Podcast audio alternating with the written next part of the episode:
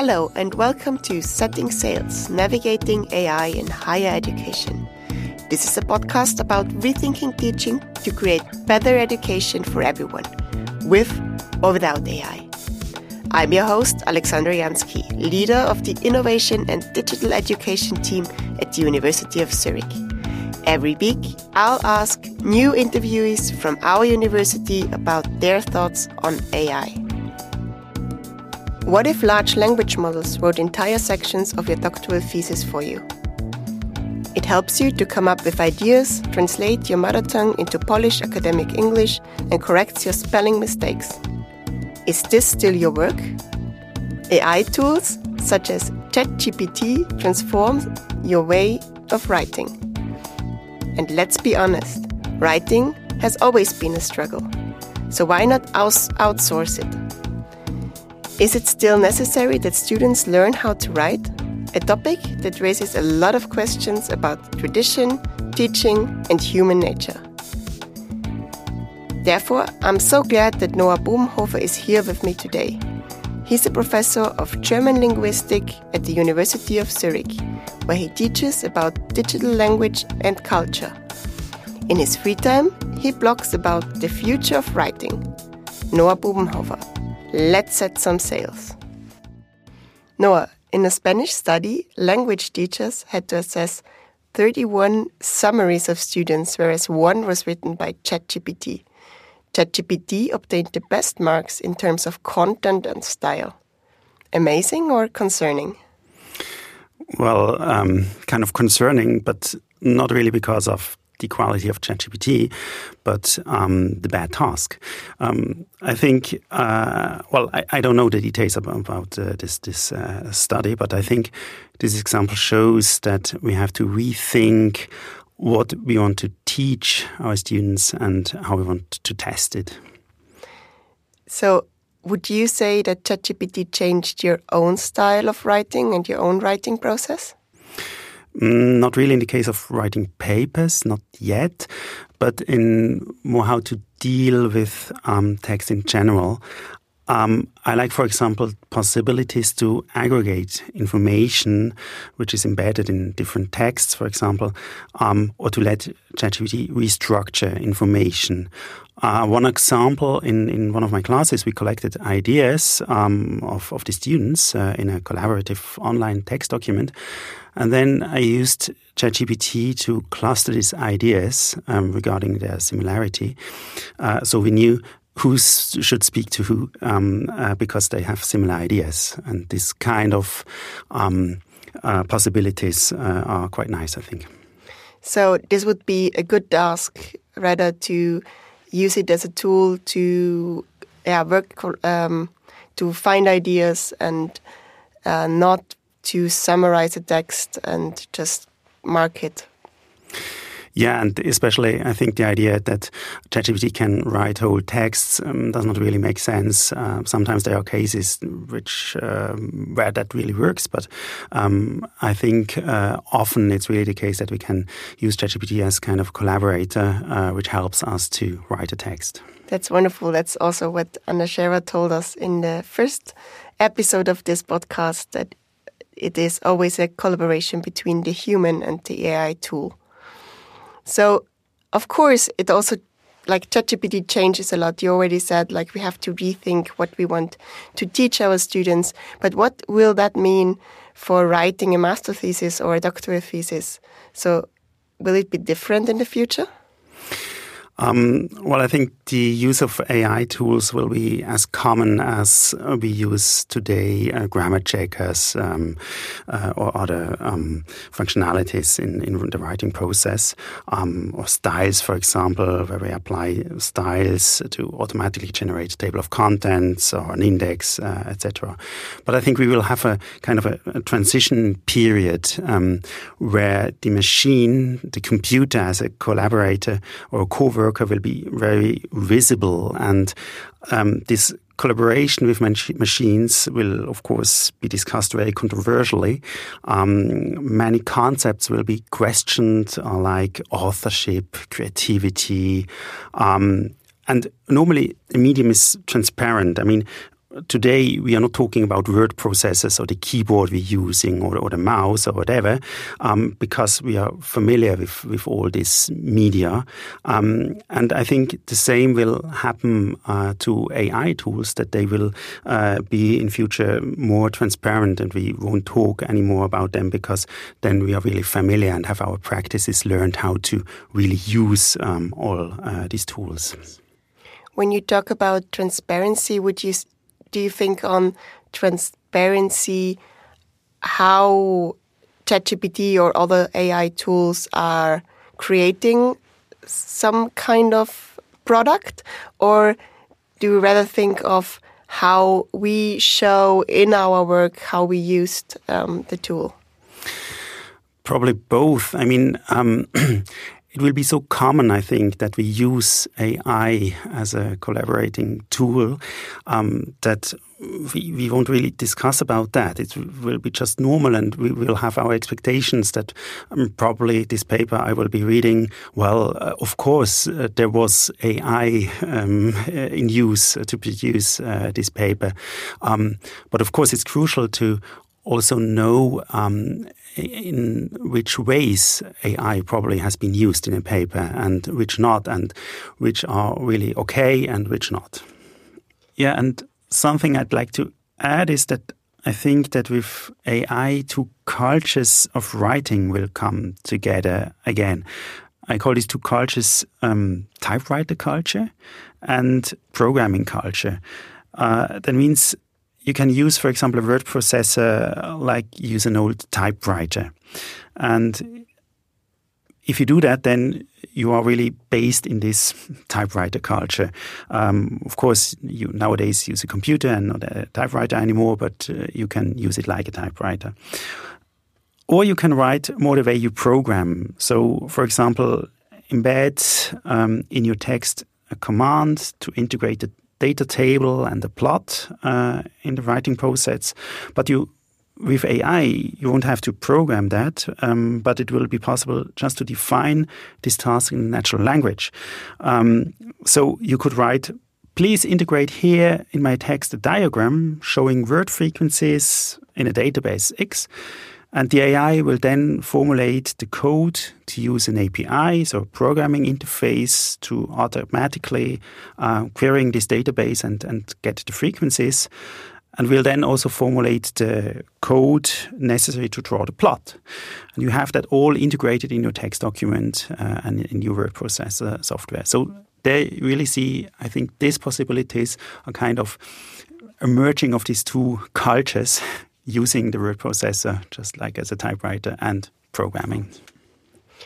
Now, of course, writing, especially in humanities, means not communicating, not only communicating information, but it's also seen as a process of thinking. I think you already said, like, when you explained the tasks you give to students, that AI tool is helping with this process of thinking. But are we not in danger of losing the original individual thoughts when we are using these large language models such as ChatGPT? Well, I, I, doubt a bit that um, we, in the past or, or, nowadays, really only have individual thoughts in writing a text because it's really normal that we do that collaboratively. Uh, I mean, think of, of ghostwriting, uh, but also uh, if I write a text, then normally I talk to people um, and we, we discuss these ideas, and uh, all this information also is in the end somehow presented in, in the paper uh, but normally I, I do not really um, uh, uh, inform about that and, and cite that I have talked, uh, I had a chat with, uh, with a colleague uh, and then we discussed this and that and therefore I had this and this idea. So um, I think this is not completely new that um, writing texts mean um, really reading a lot, listening to people, discussing with people.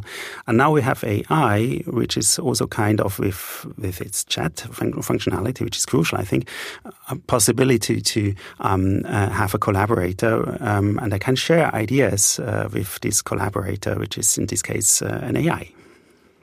Do you think that what you were describing was also is also like a a kind of community you building when you are writing a text, when you are doing research, when now ChatGPT is taking that over, do you think that we are losing this community? Well, I think uh, ChatGPT can't replace all my colleagues. It's just one colleague, which is kind of very special, uh, special habits, uh, special knowledge, special skills, um, and therefore, uh, of course, I also I still need uh, the other the other uh, colleagues as as human beings. Um, but I think uh, it will be important that I have um, kind of a um, individualized version of an AI, and not. I mean, now we have this ChatGPT browser version, which is just a generalized version of an AI, and in the future, I think we will have the AI AI embedded in, in different software tools, uh, where I also have the possibility to, um, yeah, to kind of adapt this AI uh, to my needs and my background. Uh, so it, it will have kind of a personality, if you wish. Uh, yeah.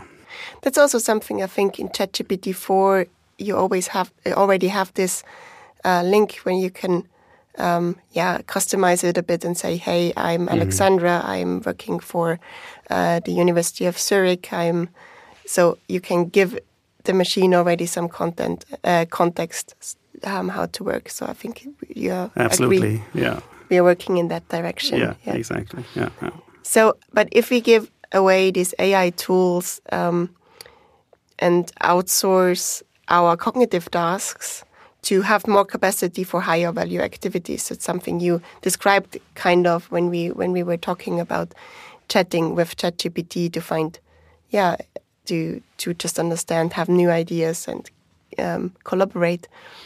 What kind of advantage does this have for the writing process? Um, maybe it's a chance to really be more focused on the content. Um, so, um, I mean, still um, already now there are people who avoid using word processor, for example, because they think, well, it's so completely overloaded with functions and they have to deal with formatting and design, etc., etc. And they rather use just a simple text editor where they uh, really can be focused on the content and just the writing process. And combine that with an AI is kind of thing, I think, a, a really cool thing because um, then you can really focus on, on, on your ideas and the content and the AI in the background um, does all the formatting stuff and structuring, and then, for example, uh, supports you in finding the, the, right structure or proposes a, a schema, how to structure your text, etc., and does all the, the formatting. So, for example, um, if uh, the publisher tells you that um, there is a specific style sheet how you have to design your text, and uh, every example, for example, has to be in italics or object language has to be whatever these tasks just can can can just be um, uh, done by by an AI. Uh, so you have really a um, yeah a separation of the writing process. Mm, dealing with your ideas, exploring uh, your argument, and then uh, the structuring, formatting, um, uh, and styling. That's absolutely amazing, and everything sounds so good. Though um, we all know that humans like to pick the path of least uh, resistance, and I'm just wondering. We are now talking a lot about how we write and how maybe professors would write the text, but isn't it an illusion that students use Gen AI mindfully and critically, and not just use it? To avoid um, like difficult tasks and yeah, the to strenuous uh, thinking processes? Mm, well, I think um, if you collaborate with partners to write a text in general, so be it machines or human beings, um, it's all about establishing a trustful relation with them. Um, because, I mean, if you talk to a colleague and, and this colleague gives you some advice, uh, then you need to trust him that this advice this person gives you is really useful and, and right. Um, because you, as an author, have the responsibility for this text because you are the author of the text. Um, and this is the same thing with the machine. So if you use an AI um, uh, to to to help you to write a text, um, then you have to have this trust in in this AI. And in order to to um, establish this trustful um, relationship, you have to know a lot about how AI works. You, you need to have AI literacy but you also have um, the, the, the, duty to judge the output of, of such an AI. Uh, and for that, you, you need to know a lot. Uh, and therefore, it really makes sense that you not only have um, yeah, kind of the AI literacy, so knowledge about how AI works, but also um, how a text works, and then, of course, in your field, that you can judge, judge the output of this AI. Of course, but isn't especially in when when we have exams or assignments, isn't the judgment how good the result is, isn't that the task of the teacher in the end? Yeah, uh, absolutely. But um, I mean, as you are responsible for the text, you have to be convinced that the text you deliver to the teacher is okay. Um, and of course, uh, then, uh, I mean, um, if it's really the case that you have um, heavily used an AI to produce your text and um, you really think, okay, that's a cool text.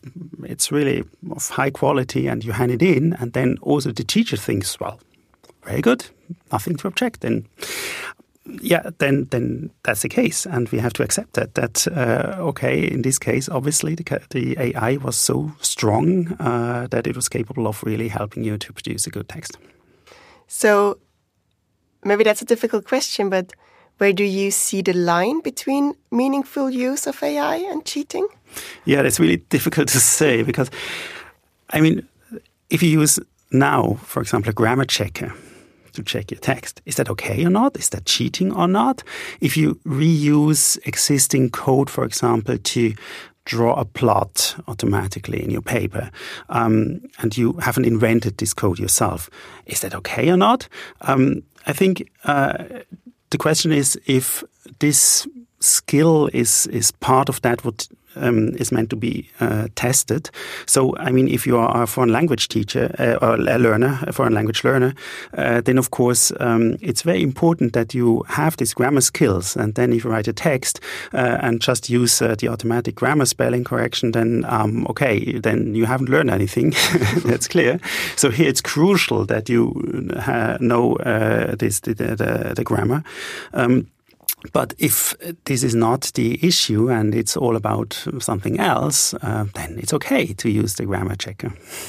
So, would you say that now, even more, it's in the responsibility of the learner or of the students to understand what kind of skills they really have to learn? So, to rephrase the question, is there a, a responsibility of the teacher to make the students understand why they should learn certain skills?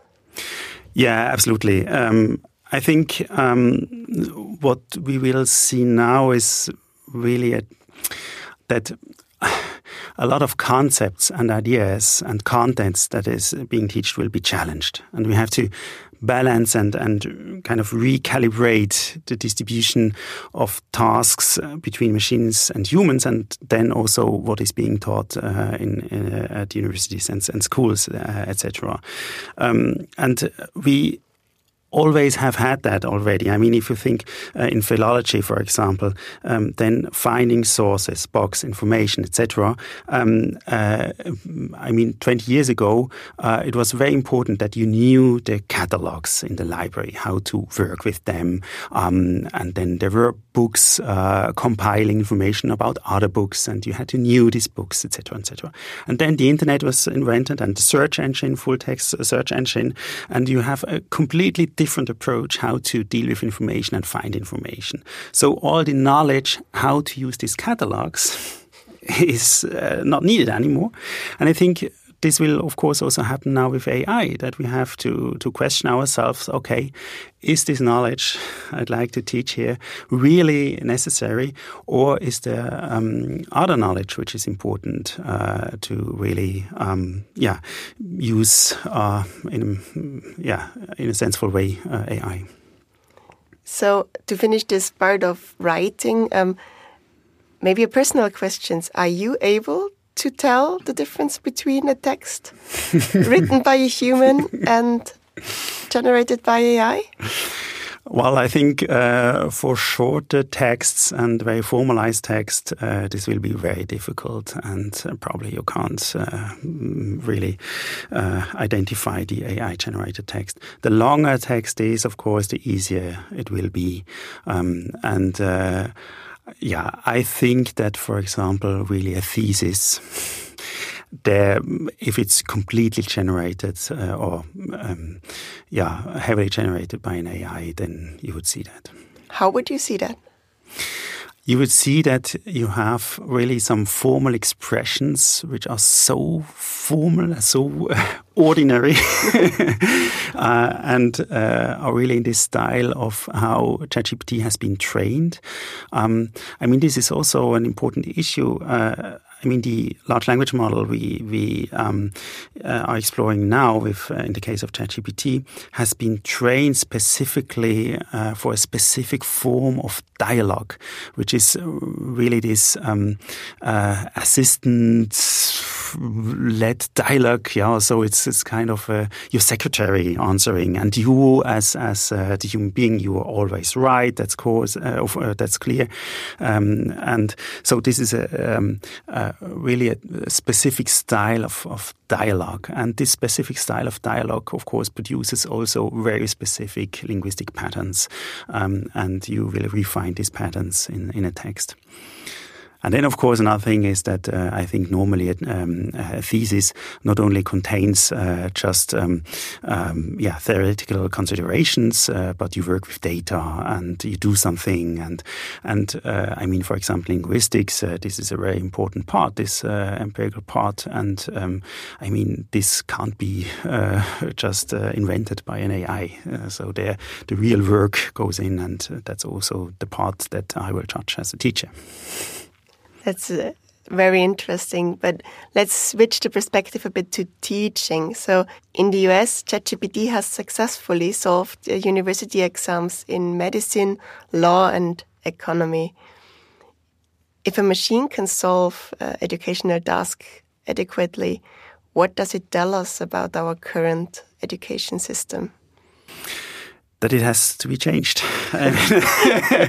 we always have to adapt uh, our education system to the new needs, as I've mentioned before, with the uh, uh, with the case of, of the libraries and how we um, yeah search for information.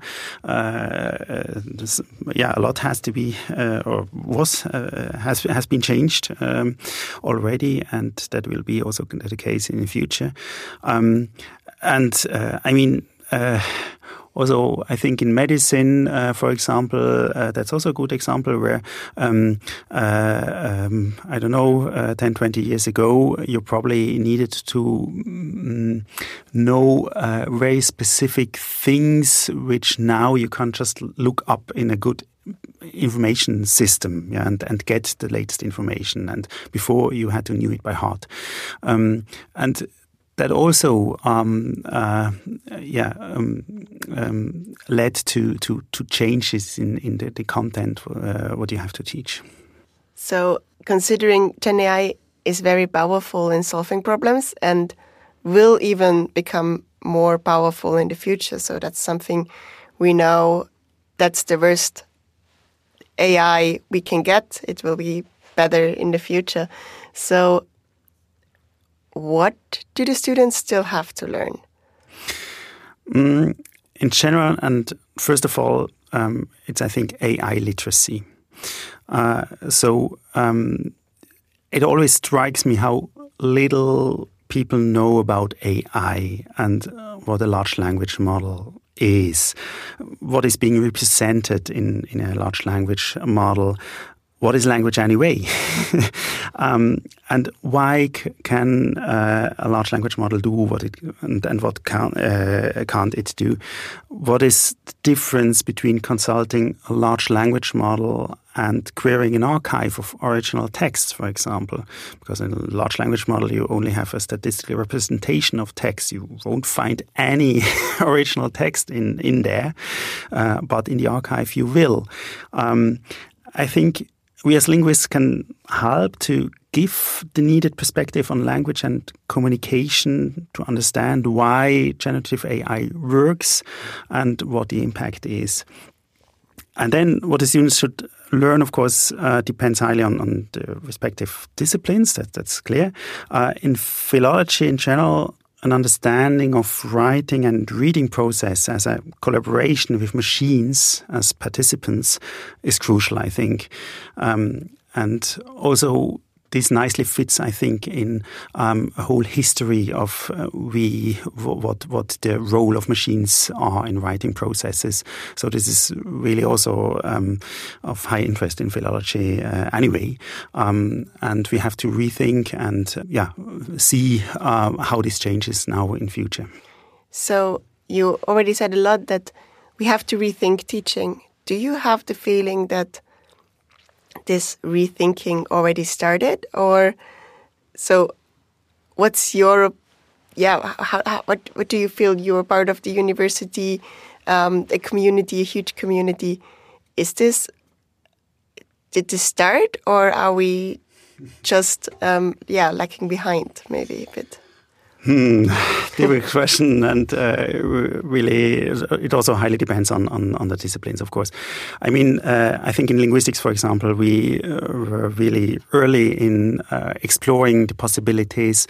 I mean, uh, already before um, uh, ChatGPT has been released, we have worked with large language models in linguistics and used that for the analysis of, of discourses of, of language in general. Um, so we were kind of used um, to work with large language models and knew um, uh, what they uh, were capable of, of doing. Um, so then it was also clear okay, um, now we have reached a new step, a new generation of these AI tools. Um, we also have the whole research uh, on how writing works. Um, uh, so it was kind of clear that um, this is a very interesting field of research, uh, which then, of course, also leads to all these questions: uh, what we want to teach and what are the skills, etc., etc. Um, in the rest of the philology, I think it took a bit more time. until people realized um, what the impact is. Uh, I also always, uh, or I discussed this topic with my students really from the beginning on, and sometimes I really was puzzled that um, in the room, uh, two of 20 had already experiences with uh, AI, but the rest uh, not at all. Um, and my goal really was to change that and, um, yeah, to, to, to uh, motivate the students to really work with that. And now I think um, the topic has really reached uh, the whole community. Uh, also, if you look at schools, for example, I um, give a lot of talks uh, in at, at schools uh, to tell people how that works. So I think the process really has started now. Yeah. yeah. So uh, Gen AI has hit mainstream. Yeah. What does this mean, or how does it affect the way we do exams? Yeah. Um, if we want to test skills, which could also be done by an AI, then we have to decide. Either we think these skills aren't important anymore, and then we have to ask other questions, do other tests. But if you think it makes still sense to teach these skills, then we need to uh, find other settings for exams. So closed writing environments, for example, oral exams, uh, etc. I think there are a lot of possibilities. So maybe shift again a bit the, the perspective now. We know, and we talked about this a lot, that it's nearly impossible for teachers to figure out, especially you said for short texts, if uh, students using uh, Gen AI also to solve, for example, an exam. Um, how does this potential mistrust impact the student and teacher relationship? Yeah, Um, in general, I, I, really suggest to be very open-minded to discuss generative AI with the students uh, permanently and explore together with them uh, the possibilities and, and limitations.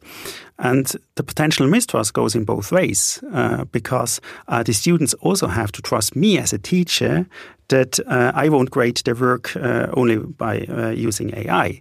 Um, so I think together we have to explore the possibilities and then, um, yeah, find of a common sense uh, um, how we integrate these possibilities in our work uh, um, at the side of students, but also at the side of, of the teachers. So now you basically said like you you you integrate Gen AI in your teaching and um, you, yeah, you discuss with the students what it can do, what it cannot do. Um, but still, do you think that students still need to learn how to write? And maybe even more interesting, how do you justify that in front of the students? Um, sure. I mean, already until now, you could have always paid a ghostwriter to, to write your papers.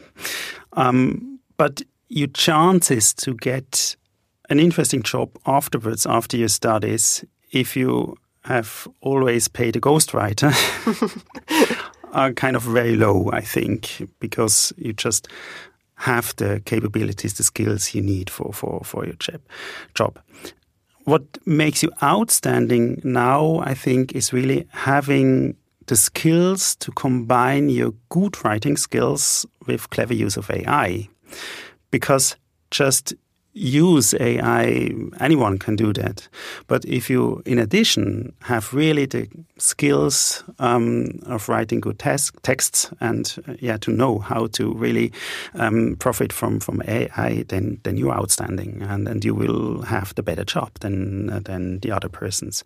Um, and to judge if uh, the AI as a writing participant is really useful, um, you have to know a lot about writing and language in general. Otherwise, that won't work. That's um, good to know. So it's not the end of writing.